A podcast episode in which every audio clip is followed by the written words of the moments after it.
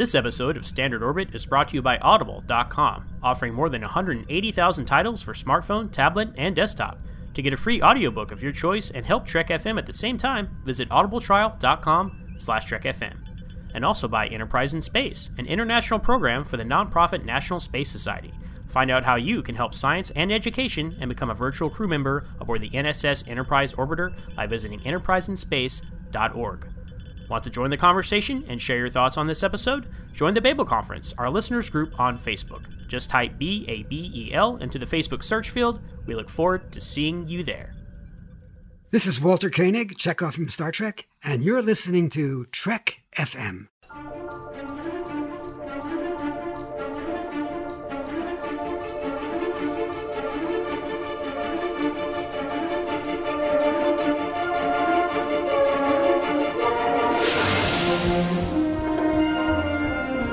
Risk is our business.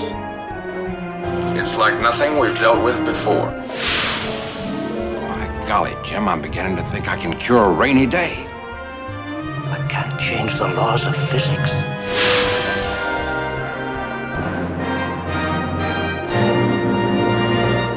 Now in Standard Orbit, sir. Welcome, everyone, to Standard Orbit, Trek F M's dedicated podcast that covers the original and new cast of Captain Kirk and the Enterprise. I'm your host, Zach Moore. And I'm Haley Stoddard, and we're going to talk about the pretty epic, awesome news that came out this last week. I'm excited. Yes, I'm excited as well. We're all excited as Star Trek fans whenever new news comes out, especially, you know, we're in a unique place here, Haley being the host of Standard Orbit, because there's still original series content coming out.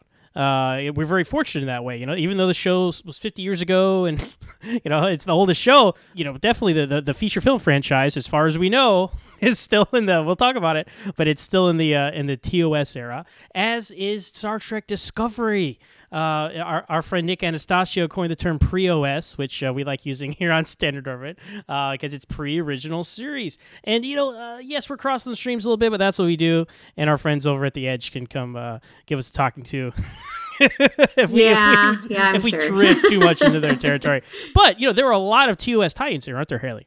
Well, there are. And now where, you know, it ended with the Enterprise coming aboard, I mean, who was not elated about that? I mean, I think we probably all saw it coming, but it still was just really amazing to see the Enterprise and know that Pike is going to be there. I mean, I'm I'm excited. I wanted more Captain Pike, to be honest, when I was watching the original series. I would have liked more Pike. You know, you, you mentioned we all saw it coming. I predicted it here on this very podcast. Uh, I don't, as you guys know, I'm not good with names or numbers as far as podcast episodes go. But Ken and I recorded, we I believe it was the um, the Klingon episode. We talked about the evolution of the Klingons. And mm-hmm. we recorded it the day of the season finale of Star Trek Discovery. I was like, hey, guys, what do you think about the Enterprise showing up? Or, you know, something silly like that. I was just being silly. But then it showed up. We're like, oh, my God. Uh, and I am I am the first to say I'm I'm pr- I'm a pretty big nitpicker when it comes to this stuff. I, I feel like I'm probably one of the most critical people on the network of of Discovery when it comes to this stuff, as you've seen in, in the Babel Conference. Uh, but I'll, I'll tell you this. I don't think the Enterprise has ever looked better. I was very pleased with how it looked. I'm very excited to see more of it. Uh, I think they knocked it out of the park. At least, you know, we've seen the outside of the ship, right? We haven't seen very much, but but right now, as a as a pretty like purist fan, as myself, as you'll discover as we talk about this news in detail, I was very happy with how the Enterprise showed up. And if you have a problem with that, I don't I don't know I, I don't know how we can help you, because that looks beautiful. And what is your complaint, right? I'm glad to hear that you liked it, because I think there was a lot of people who were really upset about the changes. But I think they, again, with the people complaining about how Discovery looked, yes, it's before the original series and it looks all, all you know, more snazzy. It's two thousand eighteen. It has to look updated. I mean, they're not going to use new tech, and I've said this before, they're not going to use all the advanced technology that we have now for C G I and everything else and make it look like it was in the sixties. They're not going to do that. I mean, you can't. I'm sure you probably could with some filters and things like that. But at the same time, why would you want to? So I'm glad that you loved the way it looked, and I thought it was beautiful. I was crying and like screaming and jumping up and down. It was amazing. Now, epic when, moment. when, forgive me, when was that? Like February, March? Uh, February. Okay, February. So that was the season one finale of mm-hmm. Star Trek Discovery. And and what there's news right now, and what's kind of, you know, spurred our discussion today is uh, that they have started production on season two. And to commemorate the launch of production, they had a little bit of a season two trailer, which had lots of T O S elements in it, didn't it, Haley? It did, and it was so, oh my gosh, I was at work, and I was squealing like a fangirl and getting the weirdest looks from my coworkers that were around me. But it was great. I am super excited. Like I said, I'm super excited to see Pike. I'm excited to see more of him. And... And his uniform, I love the way that, you know, they showed that they were making his shirt.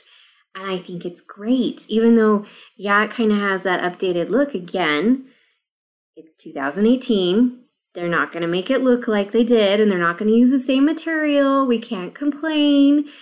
It it kind of all has to look similar now. Let's, let's, let's remember that. But they still had, you know, the collar on it. And I'm super excited to see the different colors rather than, and see that transition between the all blue uniforms and the three colors that we get in T O S. Yeah, so in this in this trailer, we do see a lot of we hints at the new uniforms. You don't get a, mm-hmm. a straight-on shot. We see, like, people's faces behind clapboards, and we see uh, yeah. the uniforms on the sewing table, and, and we see uh, production art and, and close-ups and whatnot. We see... Uh, Uh, the interior of the Enterprise. We see we can let's just do a flyover of what we saw here, and then we can kind of delve into the details. Uh, we see Michael Burnham walking into what has been established as Spock's quarters, uh, Deck Three, Section F, uh, one two five, one two five. There we go. That's going to be somebody's Twitter handle in no time, I'm sure. Uh, it looks very different than it did in T O S, but you know uh, the, that's part of Discovery. Uh, we we see uh, some kind of you know, bridge display with the U S S Enterprise logo on it. Um, we see uh, all kinds of stuff, really. But, but you know, yeah. we hear a lot of quotes, too, don't we? We hear quotes from Captain Pike from The Cage, and we also hear quotes from Spock uh, from the original series, interspersed with quotes from Michael Burnham. Uh, so, that you know, that that's a, it really whets your appetite for more Star Trek. It gets you excited. As with all things Star Trek Discovery, though, Haley, I am kind of, I'm torn on this. You know, much like much like Spock, much like Michael Burnham, I'm torn between two worlds on this, right? Uh, the Star Trek that I grew up with and know and have accepted as canon truth for my entire life, and this new stuff that they're, show- that they're showing us. Um, look, here's the deal. I, I totally, and look, guys, I, I just said that I love the way the Enterprise looked, okay? So I'm not like a closed-minded hater, okay? I'm going to say this, though. I'm going to say this about the uniforms. Uh, update update the material, that's fine. I get it. I understand why everything can't look exactly the same, okay? Uh, I like new spins on old things, but we can just squint your eyes. You can imagine it's the same. I get that, right? Here, here's the deal, though, okay? The Cage was twenty-two fifty-four or whatever, uh, ish. Um, where, where No Man Has Gone Before, the second pilot was twenty-two sixty-five ish, okay, uh, on the Enterprise. So we know what the Enterprise... and the prime timeline is supposed to look like, okay? Discovery, you hear me out, okay? Just just, just take a couple minutes here. We're going to go on a little bit of a rant or a, an explanation. So the, the okay. Discovery, right? It's a different ship. So you're like, okay, maybe they had this other thing going on over here at the same time. I could, different uniforms. Oh, okay. I be, even one of the novels, I believe it was Desperate Measures, uh, the, mm-hmm. the novel. Uh, they actually uh, they have the Enterprise and Discovery working together, and they make a comment. Oh, well, the Constitution class looks like this and has these uniforms, and the Discovery looks like this and has these uniforms. Like, you know what? That's good. Good. You're covering your bases. Okay. But we know what the Enterprise looked like during these time periods, and we know where what it looks like in ten years based off Where No Man Has Gone Before. And then, of course, we know what it looks like in the original series. And, you know, people say, oh, well, those are the pilots. It's not really canon. Excuse me. In the menagerie, they they literally sit and they watch The Cage. Like, they do. I don't know. How can it be more canon than that when they, they, their characters are watching the episode? So, of all these things, right? And this is this is the hill I choose to die on of continuity, right? It's the colors of the uniforms, okay? And I talked about this on the Babel Conference with, with some of y'all. And I know it's stupid. I know you probably think, oh, well, just get over it, man. Uh, here's the deal. They're, they're using the red color when we know the red color didn't come until, like, you know, the late twenty-two sixties for the T O S proper. And and and I get updating the material and the sets. I, I get all that. But could you just, was it that much to ask just to give us gold, blue, and tan instead of gold, blue, and red. I mean, does the, does the color tan date it in the sixties in the way the color red doesn't? I mean, come on, right? That, that's my defense. The reason they're using red is the same reason that, that we've retconned. I mean, we had a whole episode about this, guys, as you recall. We retconned the, the, the Starfleet Delta being the Enterprise Delta patch, right? It's all iconography, right? It's the same reason in Star Wars where, like, in the prequels, like, the Emperor looks like the Emperor at the end of episode three because it's recognizable, right? That's what people expect. That's what people know. So what is what is more ubiquitous in pop culture than the term red shirt? The primary colors of T O S, that's what people relate to. So I get why they're introducing it. But it's it's much in the same way the Kelvin timeline did, like, okay, I get it. This is the twenty-two fifties, but we're seeing the costumes, colors, and stuff in the style of T O S because that's what people understand. But, okay, that's an alternate universe. This isn't. This is supposed to be the prime timeline. That's what I keep coming back to. So there you go. There's my rant. How about this? So there could be, because of the movies, and we'll get into that in a minute with the news that came out about that.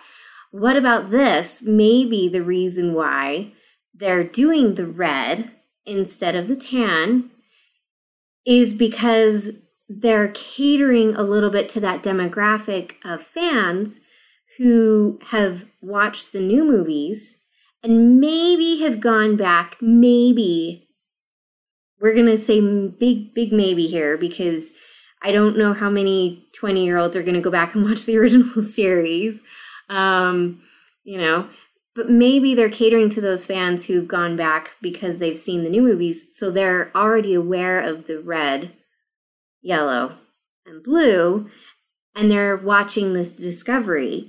And maybe that's their new series right after they've gone and watched the movies. Maybe they haven't watched any of the other iterations of the T V show, or they have, but they've only watched something that has the red, yellow, and blue. So maybe, maybe that's a thought. Well, that's I, what they're that's what they're I going get it. for. I mean, that, that that's. I mean, I get all, it too. It's all. You know, it's it's all marketing driven and like and like recognition driven and brand recognition yeah. driven. Uh, it's like it's like they have in the Kelvin timeline is guilty of this as well. Like, let's put this the, the Starfleet Delta on everything, like the phaser and the communicator. I'm like, is that necessary? You know, or let's let's the entire fabric of the uniforms, the Delta. That's, you know, I actually like the Beyond uniforms better. Yes, than the first definitely because they're simpler and they're like, okay, that looks a little more, I don't know, mm-hmm. uh, uh, less over designed, right? Um, and, you know, I'll say this, it's funny, before I saw this trailer, you know, I, I get most of my news through Twitter, right? Because that's the world we live in. So I'm like scrolling through Twitter and I see these pictures first, right? And I'm like, oh, this must be production art for Star Trek Beyond. Because these uniforms look exactly like, you know, the close-up of the like of the red uniform with like the, the, the Delta shield. Mm-mm. That looks exactly like a Beyond uniform, and, and so does the one on the table, and so does like the art of the, the succession of the of the women uniforms. Mm-hmm. Uh, I'm like, oh, this is oh that's cool. Then maybe they released a new book about no no this is this is Star Trek Discovery season two. So I don't know. Am, am I being am I being a stubborn fan here or what? Tell me, Haley. Tell me what, what do you think about my, my stance on this? I can see where you're coming from, just because I think a lot of fans are upset. I've seen a few other, I've seen other people say, "Why are we getting the red? Um, you know, there's no red," and and so I can see what you're saying, and I'm kind of I'm iffy on it, but at the same time, I'm also kind of looking at it as it's not necessarily like could be parallel. But they're they're just they're trying to mesh a lot here, and I'm wondering if I, I don't know I don't I think they're just they're trying to mesh several things together to make it work, and you know we can sit here and speculate about what we think it's going to happen or who we're going to see or how their characters are going to react or whatever. But at the end of the day, it's all speculation, and it could end up working immensely well once we see it. I guess ultimately, two, ultimately, you know? I understand why some things have to be changed. Yeah. But I feel like you didn't need to change the color. Like the color of a uniform is not like, oh, that's who wears a tan shirt. That's ridiculous. You know, it's like a paper mache set is one thing, a tan shirt is something else. That's that's where I come down on it. So. Yeah. Thank you for hearing me out. I know that was a long time. But now I feel like I've gotten out of my system and I can watch this without being my fanboy alarms going off in my head about that. That's an error. Uh, yeah. So there I think you go. The only thing that will that will make me unhappy is if we have another iteration of Spock. Okay, let's talk I, about let's talk about Spock. Yeah. So what are your thoughts I on don't that? Need to see Spock. If we see shots of Michael Burnham walking into Spock's room and she comes out and says that she's had a conversation with Spock or something, I'm cool with that. I don't need to see him. I don't need to hear him. I'm good with it. Like, I love Leonard Nimoy. I cried the day he, when I heard out, when I found out that he passed away because I was in classes all day. And Zachary Quinto did an amazing job, in my opinion. But I don't need another Spock. I'm good. Like, if he, if we don't see him, that's totally fine. See, I was surprised that they put so much Spock dialogue in this trailer. You know, Leonard Nimoy yeah. Spock. Because I'm like, oh, okay, Captain Pike. I get it, right? That's that's Jeffrey Hunter. I mean, and I love Bruce Greenwood as well as Pike. I think he did a fine job. He's one right? of my favorite parts yeah. of the first two films.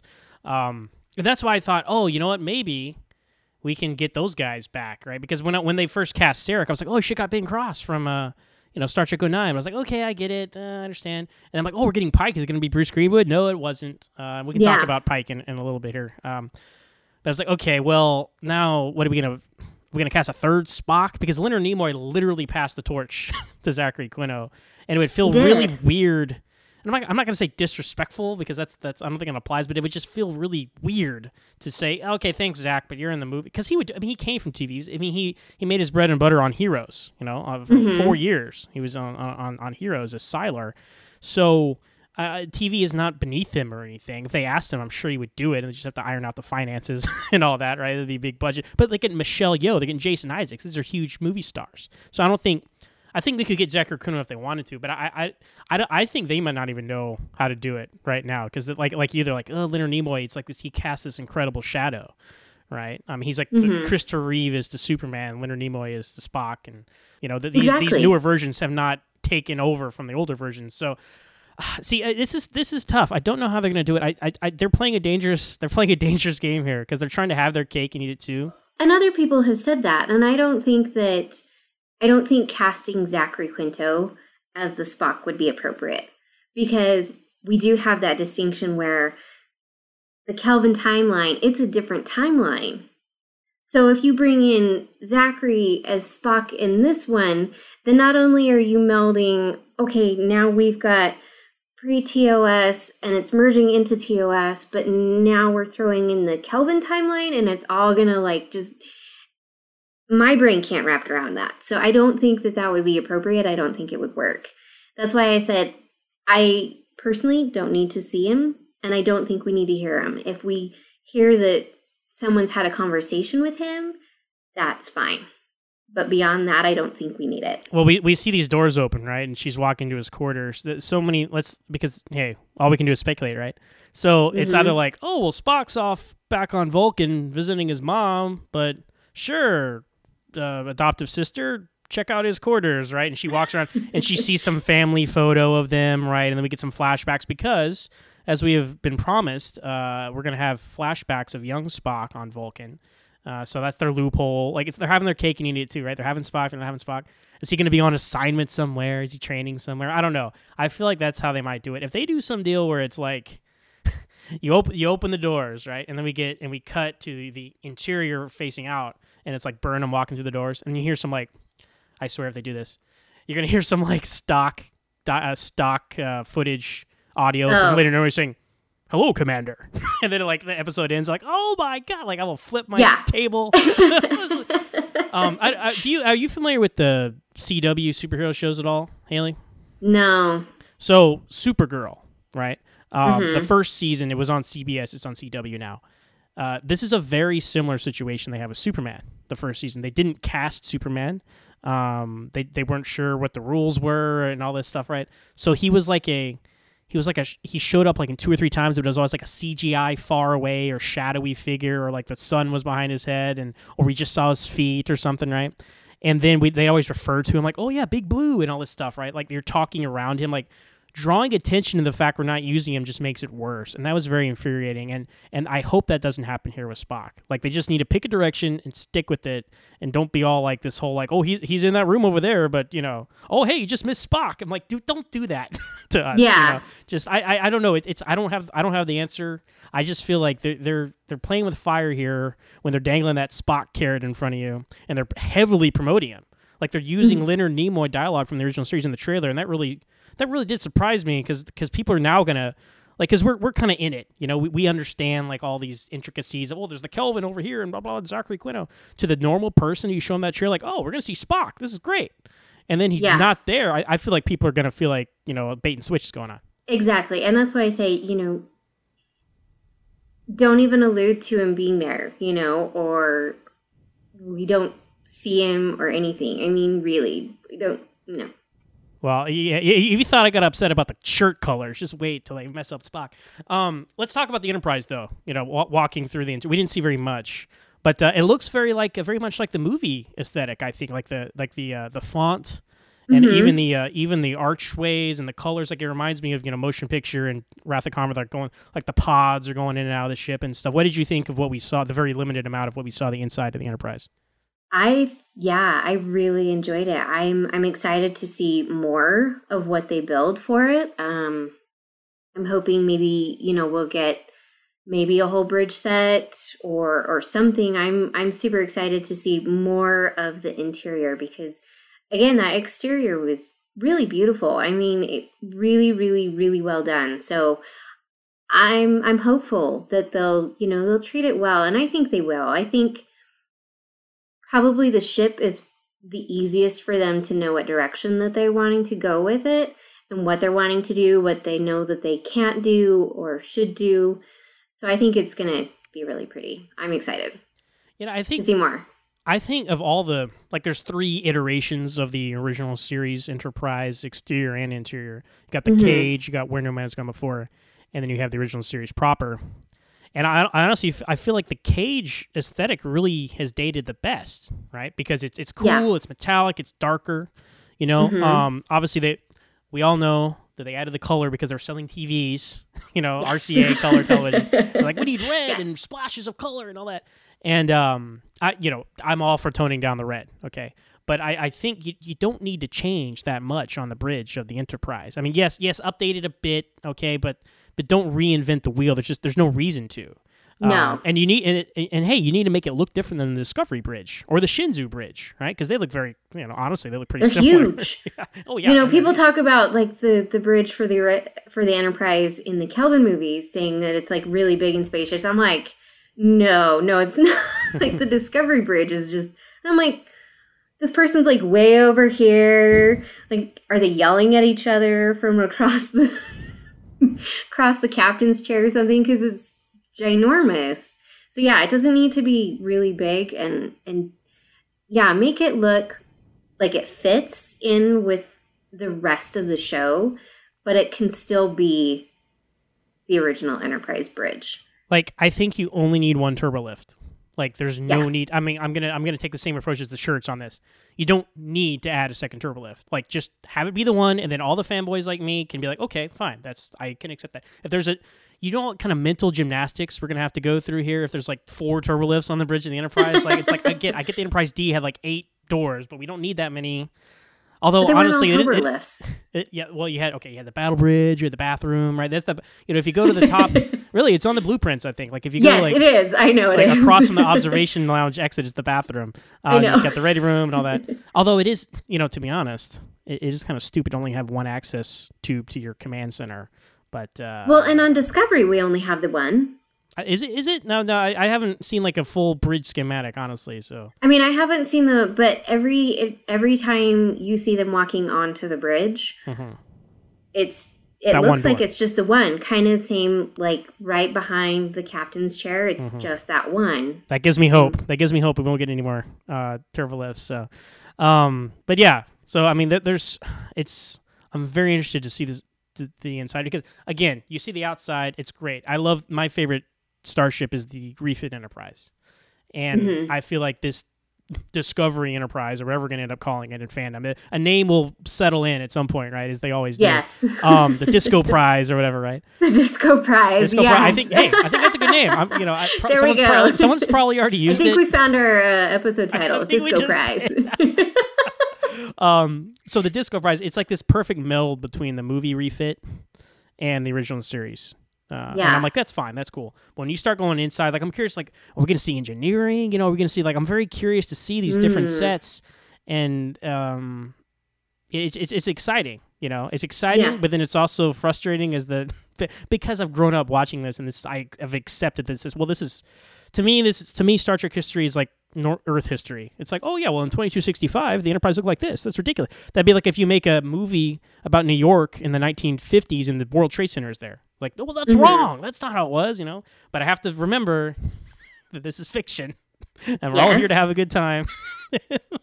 I think a lot of people tend to forget that, you know, that it's, this is, it's still fiction. And, you know, kind of, we were talking about that on the Babel Conference with previous episode that we posted this week. So, yeah, it's still fiction. I don't think we're going to see a whole lot of the Enterprise on the interior. I think we will definitely get the bridge. And, you know, we might, again, obviously, we're going to see hallway, you know, we're going to, we're going to see Spock's doorway, who knows how much of his quarters we're going to see, but I don't know necessarily if we're going to see a whole lot interior. I, I, I guarantee you she's going to go into his quarters, she's going to pick up his, his harp, because we know what that is, right? Yes. Um... Any kind of Vulcan, like one of the, one of those weird statues that he has, that's going to be there. Like anything that you, that's that super you can iconic. Identify. Yes. Yeah, that would see, be cool. I mean, I see, wouldn't you're mind that. You're going to see a Vulcan I... robe in there, even though it's from the movies. I'm sure you're going to you're going to see it folded up, like in Star Trek three. It's going to be in there. You know, I'll tell you this though, Haley. All I, I and I've said this from the beginning when I found out about Michael Burnham being part of the, like the Sarek family. If if we see Sybok, right? All of my mm. complaints will be forgiven. I will not say one word anymore about red shirts and doorways. Like if they somehow, if, I will, I will have so much respect for them if they work Sybok back into it. Like if there's a family picture and there's like an older guy with a beard in it, I'm like, oh, all right, you got me. I'm just saying that, that that's, they there's a there's a possibility that hmm, I never thought about that. That's because good, if mm. Sarek's wife before Amanda was a Vulcan princess, then Sybok is mm-hmm. he's a lot older than Spock. Yes. Uh, he would be, I don't know if he had left yet. I mean, he knew Spock when they were younger. So, the, the, you know, I don't, if we're getting flashbacks of their childhood on Vulcan, like I want to I want to see Sybok. I want to see it. And then all my nitpicks, will I will just, all is forgiven. That is. Who would, who would, who would play Sybok though? Well, it's, it depends on like when you see him, right? I, I would assume yeah. you'd see him like in a picture or maybe in a flashback, you know? Mm-hmm. So, I don't know, some Canadian actor. I don't I don't have anybody in mind. Um, Daniel Craig is Sybok, since they couldn't get Sean Connery now. Um, he looks pretty cool with a beard, though. He I think he had a beard in um, um, The Golden Compass. And yeah. I don't I don't but, know what else. But, but anyway. Would we necessarily have Sybok with a beard? Because no, because that's how you recognize him. You see. Well, I you gotta, mean that. Yeah, you have to think. True. You have to think like they do, Haley. It's like, oh yeah, the Vulcan with the beard. You know. I've always wondered. I'm like in the back of my head, he's from the Mirror Universe because Vulcans don't have beards except for when they're in the Mirror Universe. So, so, so that's I'll, why he's kind of crazy. I'll say Spock looks so much cooler with a beard. You Spock know? does look cooler with a beard. Like in uh, like, have you watched Star Trek Continues? Not yet, oh, but we, I think we're, we're, gonna, we're doing we need that to get next on that because we we finished the animated series, so excellent. I think Continues is next. There you go. So, so there's an episode where they go back to the Mirror Universe, and it's probably it's the best one. It's my favorite one. It's it uh, and Spock is heavily featured in it, and he has a beard. And I got so used to seeing him with a beard. Like when the next episode, I was like, oh man, it looks so much cooler with a beard, you know. Um, well, even even from the one episode, I mean, Mirror Mirror, I mean, mm-hmm. yeah, no, Spock's way cooler with a beard. Well, and, and, well, hey, and then, of course we saw Mirror Sarek, and he has a beard, right? So yes, it's like because what again? You got to think like they think, like oh, Mirror Universe, beards, Vulcans, yes, of course Sarek has a beard, right? So if we see Sybok, he's gonna have a beard, uh, and you heard it here first, guys. Um, all of my nitpicks will be forgiven if we see Sybok. So. Uh, but let, let's talk about Captain Pike a little bit. Um, ah. What did you, what? First of all, what did you think that? Uh, what did you think about the casting of Anson Mount as Captain Pike? Um, so I don't know. I, I don't watch a lot of T V anymore. So, um, and what I do watch is B B C America stuff. So, um, Star Trek on B B C America, right? Exactly. Uh, so no, I think it's great. You know, they kind of, they showed pictures of him and, um, and I think, I think he'll do really good. I mean, character, what, like feature wise, I think he's, he's pretty similar to what we have. So I think it's going to be great. And he obviously is super excited about his role. Um, I I think I followed him on Twitter now at this point, and you know he's he's tweeting and memes and stuff like that, and you know I think it's great when we get someone who is a Trekkie and they get to be on Trek. Like I mean that's the ultimate dream, right? For even just normal people, but when you have other actors who are Trekkies and then they get to be in Trek, you know that they're probably just geeking out on the inside just as much as any of us would for it. So I think it's great because he likes Trek. So I think it's going to be a good fit. I followed him for quite a while on Twitter because he was actually a guest star on Smallville back in the day. Oh, as, wow. As y'all know, I have a, my own podcast on Smallville, the Young Superman show. And he he played um, uh, the ex-boyfriend of Lex Luthor's fiance in the second season. And uh, it was not that good of an episode, but I, he, he was always kind of like a... Um, He, he had like a, you know, a presence to him, you know, I'm like, this guy, he looks like a, like a chiseled, like, like old school, like he could have been on Mad Men or something, right? He's got that look mm-hmm. to him, which is perfect if you're going to recapture Jeffrey Hunter.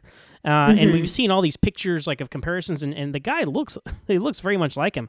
So yeah. I'm, I'm very, I'm very pleased with like the whole, like, um, yes, we're going to find someone that looks like Captain Pike, because even though Captain Pike wasn't in very many episodes, he's he's become, a, and I think the Kelvin timeline has helped this, he's become just a, a very you know, mythic, important character in, in Star Trek lore.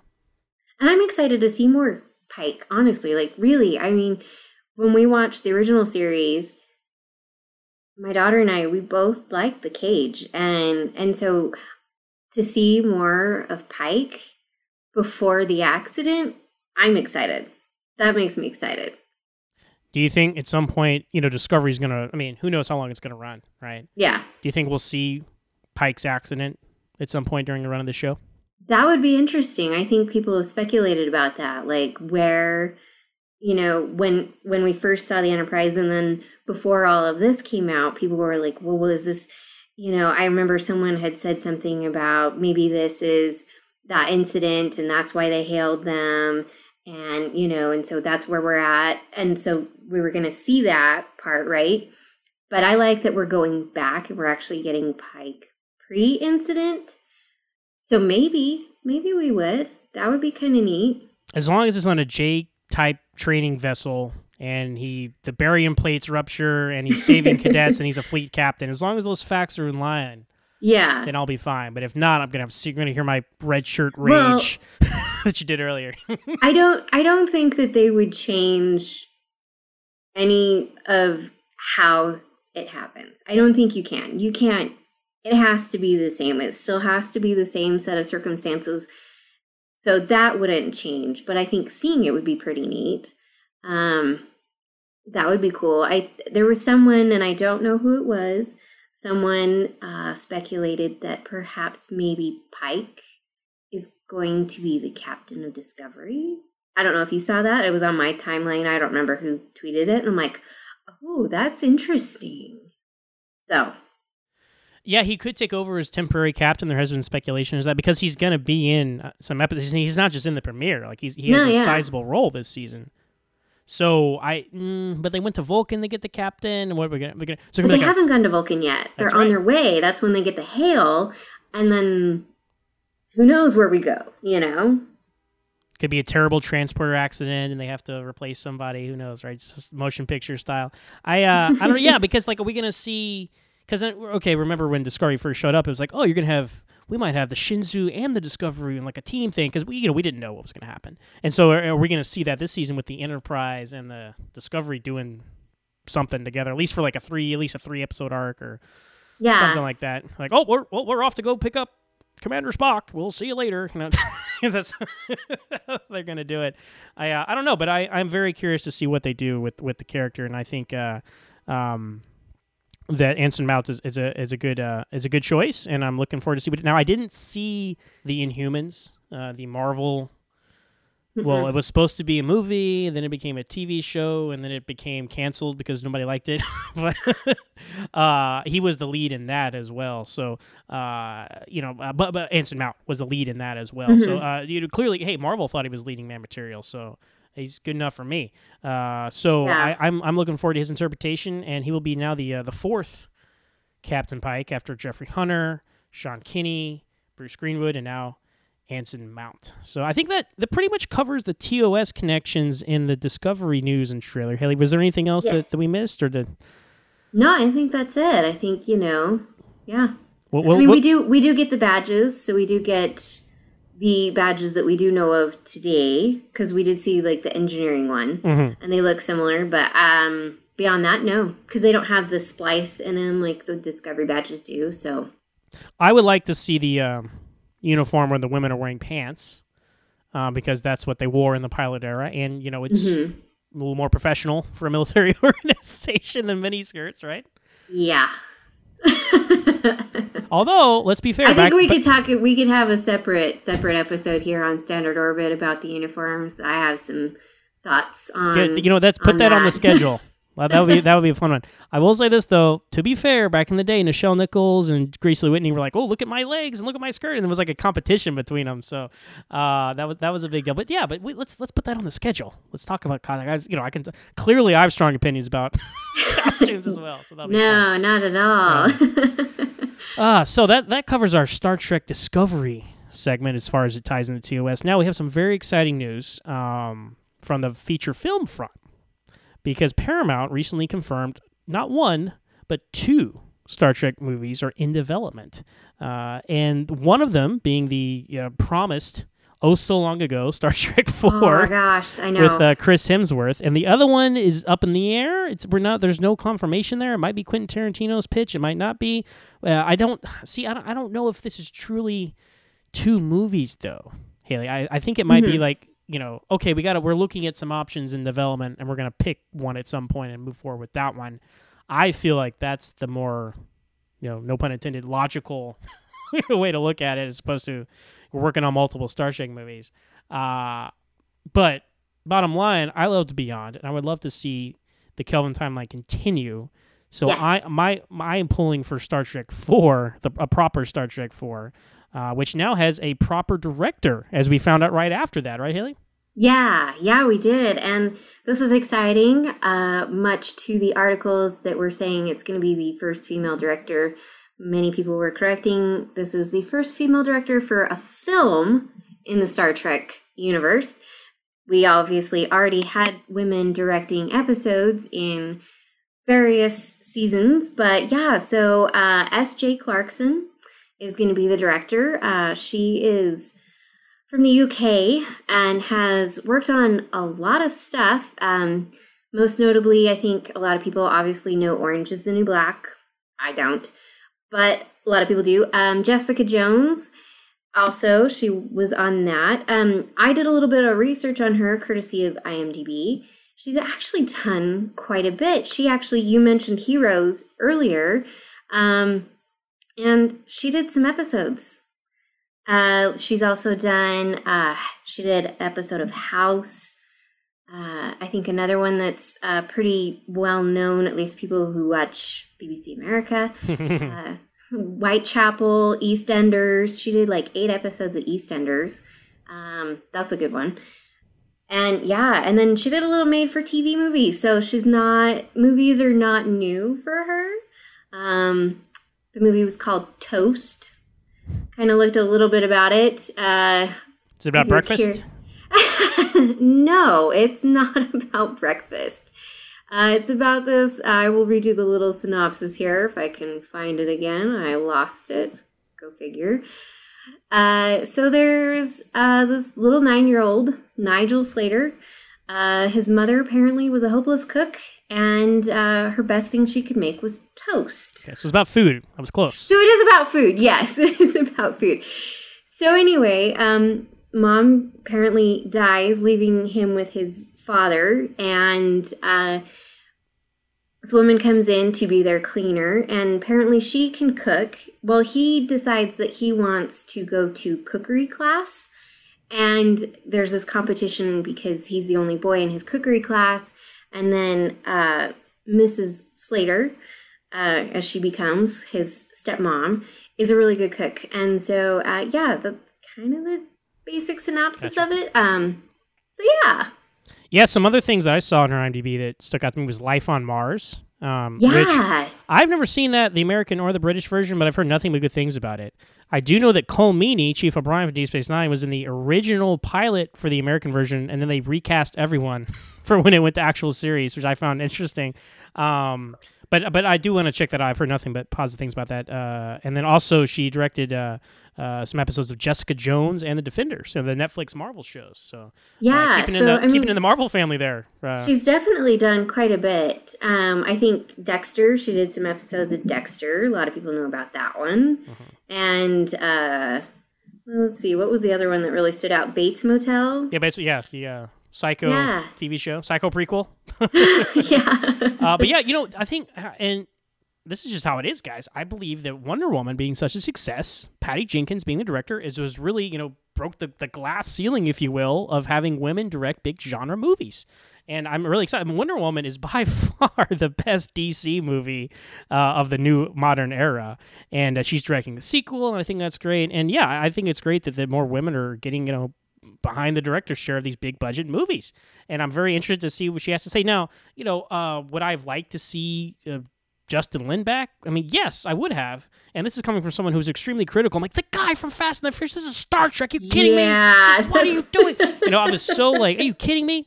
Um, but you know, I, I admit when I'm wrong, and Beyond was great, and he was a Star Trek fan. It really um, showed. He did, so, you know, he did he did do good. I, I, I agree with you there. When and I first heard that news, I was like, really? Come on kidding? now, with.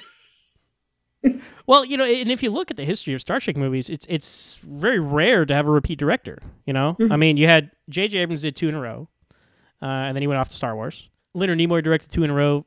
Jonathan Frakes directed two in a row. But they were, you know, they're kind of on the inside already. So I think yeah. that, that kind of helped. The, okay, you can do another one. Um, Nicholas Meyer did two, but they were spread out almost ten years apart.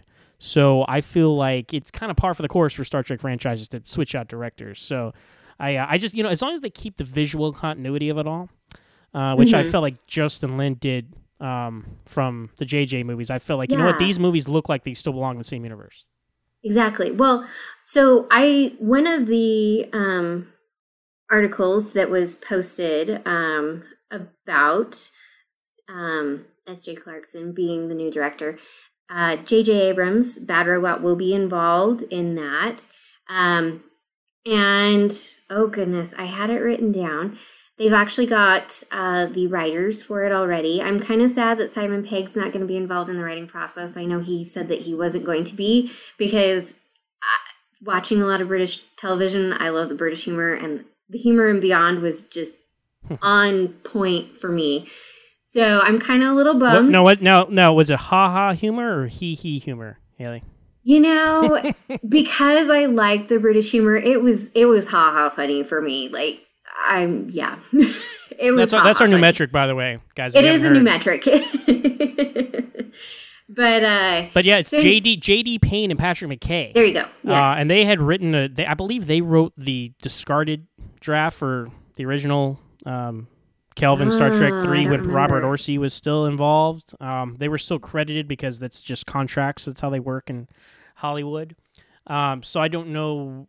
You know, this could be elements of that, or I don't because you know Simon Pegg and uh, Doug Young came in and, and basically. You know, started from scratch yeah, with like did. a year out. So so that was very impressive. Uh, and, and yeah, it was sad to see that they're not on it. But, you know, let's see what these guys have, have to say. You know, J J. Abrams is still around to, to kind of shepherd it. I don't I don't mm-hmm. know how involved he's going to be because he's, you know, he's back over directing Episode nine with Star Wars now. But uh, Simon Pegg, but you, you know, hopefully he still read, has some influence he, too. He is involved with um, the Quentin one. Yeah, see, that's that's that's what's so confusing. Um, so I'm actually that actually makes me a little less nervous about it. Because you feel like but he'll only, reel it in, he'll reel in the but, Quentin Tarantino-ness. Yeah, of it? But only a little bit because I mean, I know that Quentin Tarantino says that he is a Star Trek fan, so there is that element of okay, well, obviously, if he's a fan, he's going to treat it right, but he needs someone else, I think, to kind of because I'm still nervous.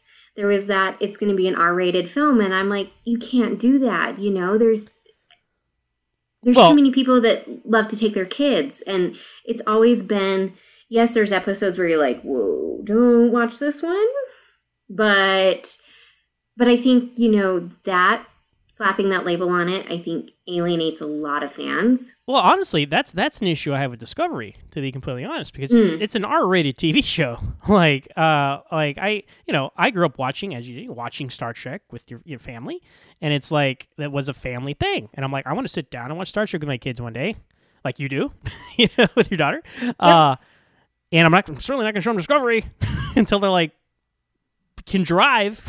You know? Um, but well, but that that is different because, you know, it's a kind of a specialized T V show, you know, but if you're having the big motion picture event of Star Trek, you know, going yeah. to the theater, uh, I, I can see that the, the diff- why that would kind of be a deal breaker. And uh, and I agree, like, please no no no F bombs in a Star Trek movie, please no no no gruesome uh, shooting someone to, well, I mean that happened in Next Gen, but shooting someone where the head explodes. You know? We don't need to see that in a uh, in a movie. But th- see that but that's see that's what makes me think, Haley, that these are that these are the same. Like one of these two, it's like the in the death match, right? Death cage. Mm-hmm. The two two go in, one comes out. If Abrams is involved in both of these, Bad Robot, it's weird that like they would both happen at the same time. I just I don't know. Maybe, maybe I'm just because I'm th- I think back to Star Trek six. I know this is a long time ago, but there were two movies in production. There was Star Trek six, as we came to know it, The Undiscovered Country.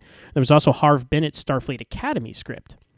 And they were like, okay, we're going to work on these at the same time, and we'll come out with six, and then Harv will get to years after that. And that's why he ended up leaving, because he was like, look, you guys aren't going to get back to my script. You know, I'm, I'm out of here. And, you know, uh, Star Trek oh nine was heavily influenced by that by that uh, script by Harv Bennett for Starfleet Academy, by the way. And we only, we only saw one movie, so I... I don't know. Like, I wouldn't be surprised if one of these just fades away. Um, I'm, I'm, yes, of course, I'm very intrigued by the prospect of a Quentin Tarantino Star Trek movie, but I'd rather keep the momentum of the Kelvin timeline going and stick with that. And honestly, I feel like, I feel like either way, we're gonna get time travel again, which yeah. to me is like, ugh.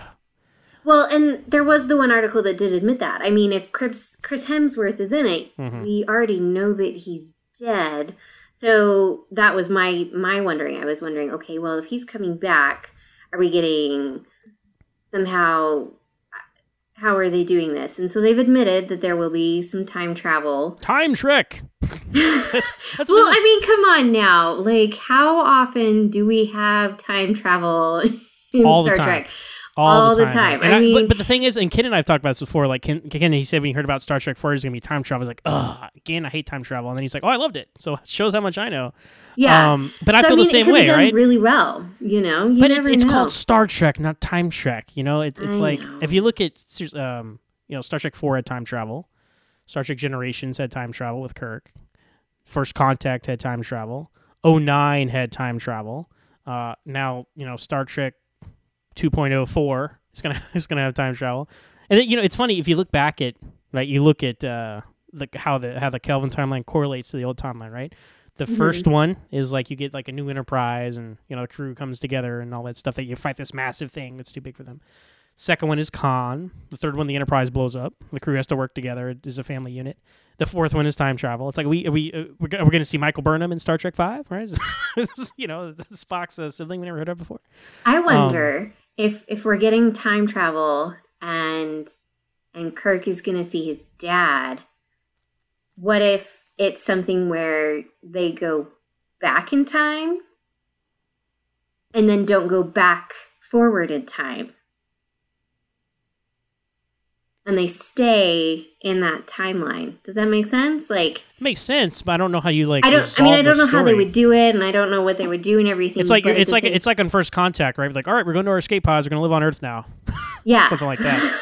Um, which was like, man, but, that would have been interesting. But I do think we we very well could get two films and two separate ones because they did say, you know, this one is already kind of in the works. I think mm-hmm. the Quentin Tarantino one is it's kind of there, but I don't it. It alludes to this one, Star Trek four, whatever they're going to end up Star Trek it. Thor. Ah, for Chris Hemsworth, am I right? Ah? Yeah. That's what I'm going to call it from now. Star Trek Thor. That's what I'm going to call Star Trek four. um, I think that uh, this one is a little more further along in the process. Mm-hmm. than than the one Quentin says, but they're saying this one is going to hopefully, because most of the actors have already said they would come back for mm-hmm. another one, which is exciting because honestly, I love I love this new crew. I think they all work together really well. They fit their roles really well. Uh, it's it's super fun. I think Carl Urban as Bones in Beyond was just hands down amazing. I mm-hmm. loved that. So I think that would be great. I'm definitely hoping that they bring Jayla back. Yeah, I, I definitely think she should take Chekhov's role. She, yeah, uh, exactly. En- enough too. time has passed. It's like, okay, she went to the academy. Yeah. Uh, she's field commissioned, like, you know, Lieutenant Savick got field commissioned and was in the academy. We can have Lieutenant Jayla sit next to Sue. Mm-hmm. Uh, and then... Carol know, Marcus. There's... Can we see her again? Like, I want... Yes, please. Like, did we, did oh we throw gosh. the baby out with the bathwater with Into Darkness? Like, I know we're kind of ignoring, like, like like magic blood and transplanet beaming, but can we keep can Carol Marcus not just be one and done for once in this franchise, right? Yeah. I know that, you know, they were in talks about her having being in in Beyond, but uh, I don't think it worked out with her contract. So yes, please. I would love to have Carol Marcus back. We're going to see her in Star Trek six. She's going to have like a five-year-old kid or something like, "Oh." This is David. And I think I think there has been talks about that. I've seen people talk about that, you know, and and the possibility of, of you know, them having that relationship and, and seeing that grow and be something different. But then, so start talking about the another one, mm-hmm. they're kind of saying that that wouldn't necessarily, at least what I got out of the articles, is that it's not necessarily going to be the same cast. It's yeah, be, I mean, that, it's different. different yeah. Like, way different film. Uh, it so, could be, you know, people, this is just speculation, right? It's yes. like, well, it could be Next Gen again because, you know, mm. Pat. there's talk of Patrick Stewart and all that. It's oh, like... Gosh. I don't know. I, uh, that's, of course, the Next Gen, you know, fan of me is like, oh my, we could see, you know, the Next Gen crew again because I thought they were done. You know, I mean, for for real. I mean, that would be really cool. You have to admit, like, I mean, I would, I would, I mean, th- there's certain as T N G fans, the two of us, that yeah. would be really, really. I'm cool. I'm sorry, to, sorry, but... Ken, you're not here to to, to stop the T N G love, but yes, I mean, th- there's there's something about, and, and we live in the age of, you know, the revival. Right, mm-hmm. You get the X-Files coming back. You get Roseanne coming back. Right in the in the movies, there was something about seeing Han Solo and Luke Skywalker and Princess Leia back, like the original actors in those roles. It's something you never thought you'd see again, right? And yeah, it's cool to see reboots and recasts and all the, you know, three Spider-Men in ten years and all that, right? But there's nothing like seeing the actual actors playing the characters that you grew up with over the years, returning those roles. That's why, you know, to talk about Patrick Stewart, that's why a movie like Logan was so successful, because you, you cared about these X-Men characters for almost twenty years. Patrick Stewart and Hugh Jackman as these guys, and you see him again, and there's emotional weight to it. So if they brought back the Next Gen cast um, in some form or fashion, that would be awesome. I don't know what it would be, and it would have to be not just fan service. I want it to be a good story, too, because it's so easy to be like, oh, look, all the actors are back, yeah! And, like, and what are we doing? Like, what's the story? Um, Quentin Tarantino has mentioned yesterday's Enterprise as inspiration, also Sitting on the Edge of Forever, um, which, ironically, tie in perfectly with bringing back Chris Hemsworth, but that's the other movie, right? That's what's so confusing. Um But you, do you think, so yeah, do you think it would be Next Gen, or you think it would be like a totally new cast?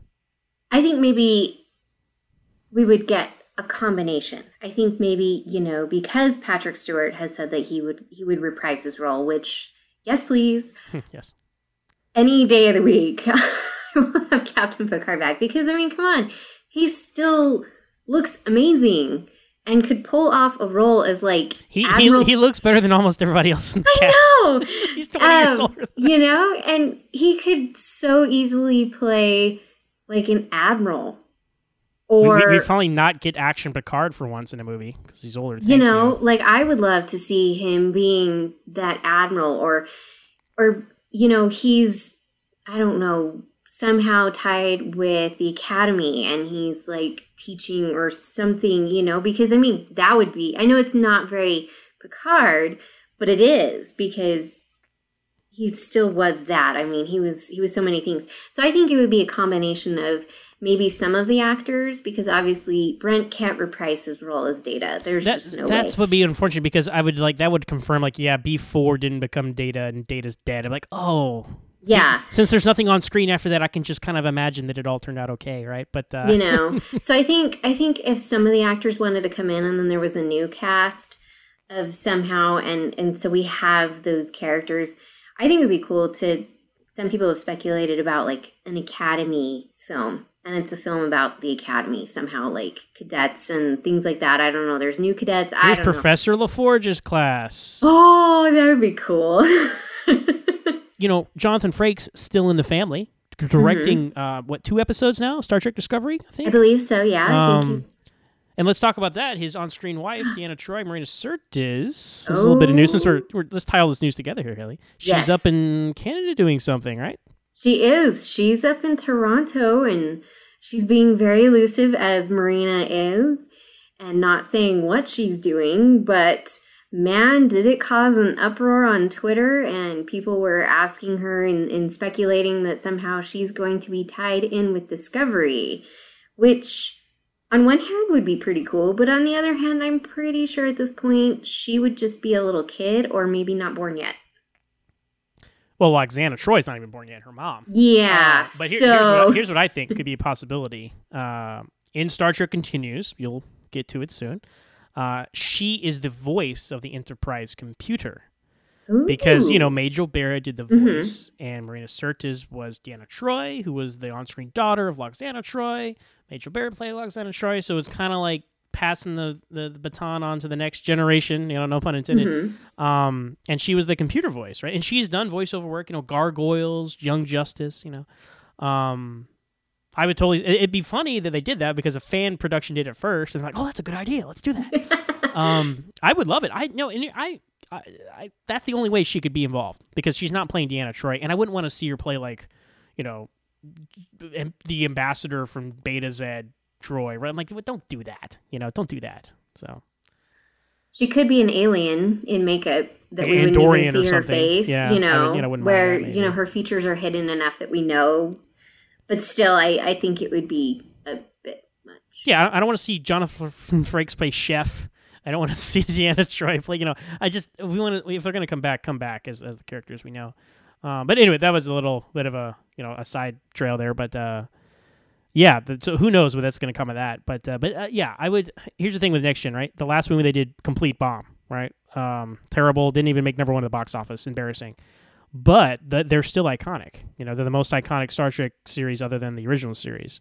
So I can see the, I can see the, like the, the studio bean counters like, well, these guys, you know, the, that show was pretty popular and they had four movies and that I, I feel like they would be more confident and gre- because nostalgia, like I was talking about earlier, to bring it all together, we're at an all time high nostalgia. The stock, the nostalgia stock is at an all time high.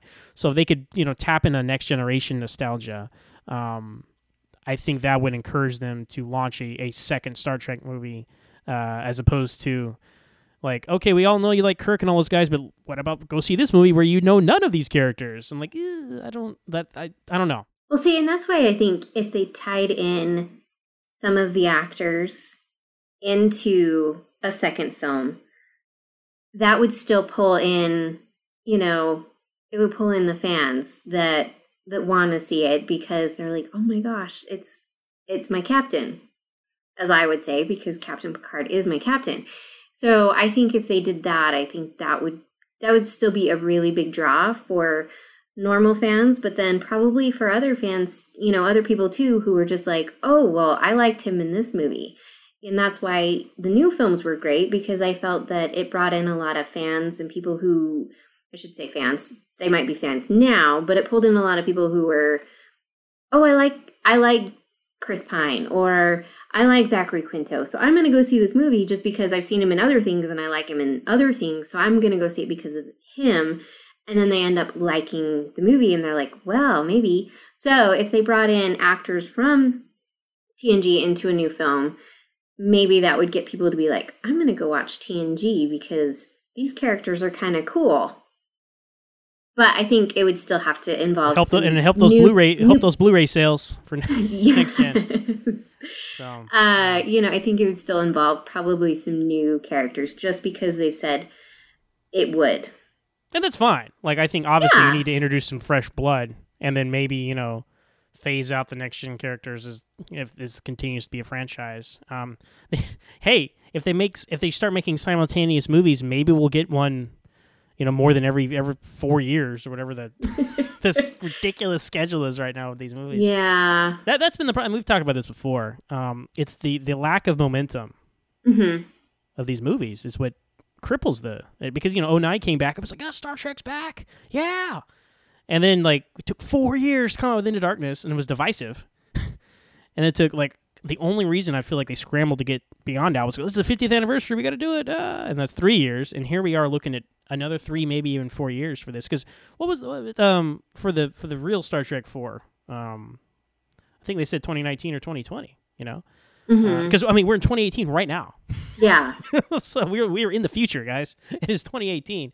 Um, so it's gonna be you know that'll be another four year gap. I mean, yikes. Well, and you know, in in a lot of ways though, I I'm kind of glad because you look at all these other films that have come out. I mean, everybody's freaking out about Avengers: Infinity War, Infinity War, and I feel like it would because we've had the new Star Wars films. I think that that competing with these other major, major franchises, which have a lot of fans in their own right. And we also have crossover fans. I mean, so many of us like so many other things as well. It it wouldn't do as well. No, that's a good point. That's a great point. Know, that, that's what killed Nemesis. To compete with, it came out like the same time as Two Towers and uh, Harry Potter. Yeah. So. You know, so I mean, there's only, you know, so much fandom to go around right. when you're when you're in involved in other fandoms as well besides Star Trek. I think a lot of us are. Right. Well, that was our rundown of the news. On any final thoughts then, Haley, on any of this? I'm I'm just excited. I'm I'm glad that Star Trek is back on T V. Uh, and people can complain about the format of it, but hey, it's back on. So I'm not going to complain. And I'm excited that we're getting another film because I really, really wanted a fourth one with these characters that I think have done a really phenomenal job of portraying these T O S characters that a lot of people grew up with. I've only recently gotten to know.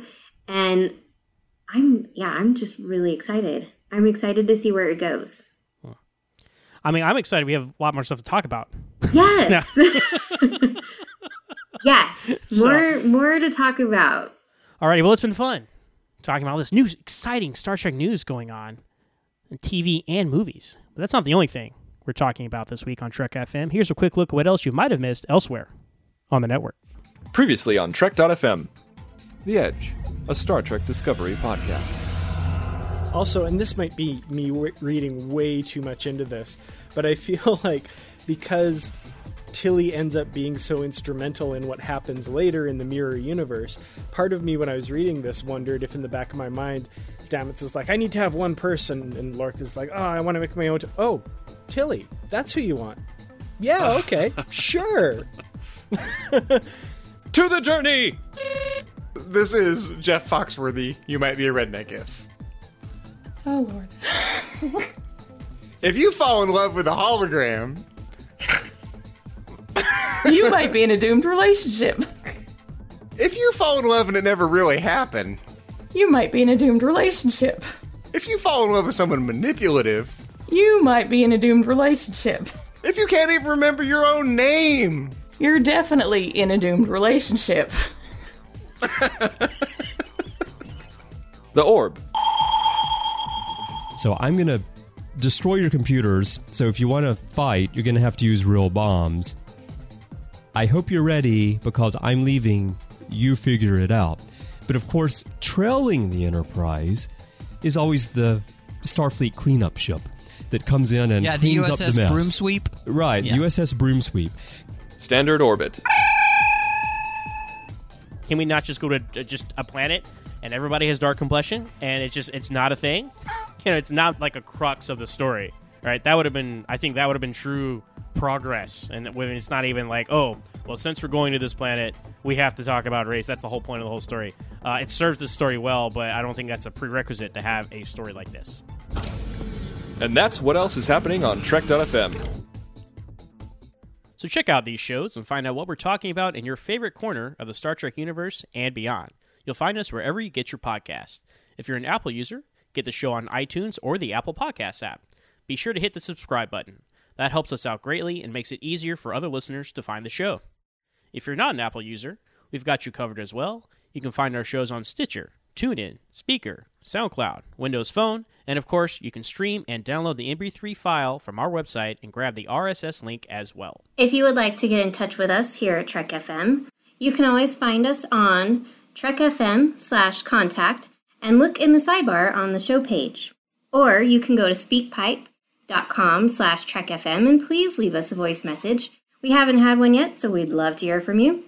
You can also look contact us through Twitter at Trek F M, Facebook at facebook.com slash Trek F M, and the Babel Conference. Type the Babel Conference, B A B E L, into the search field on Facebook, or go to our website at Trek F M and click Discussion on the menu bar.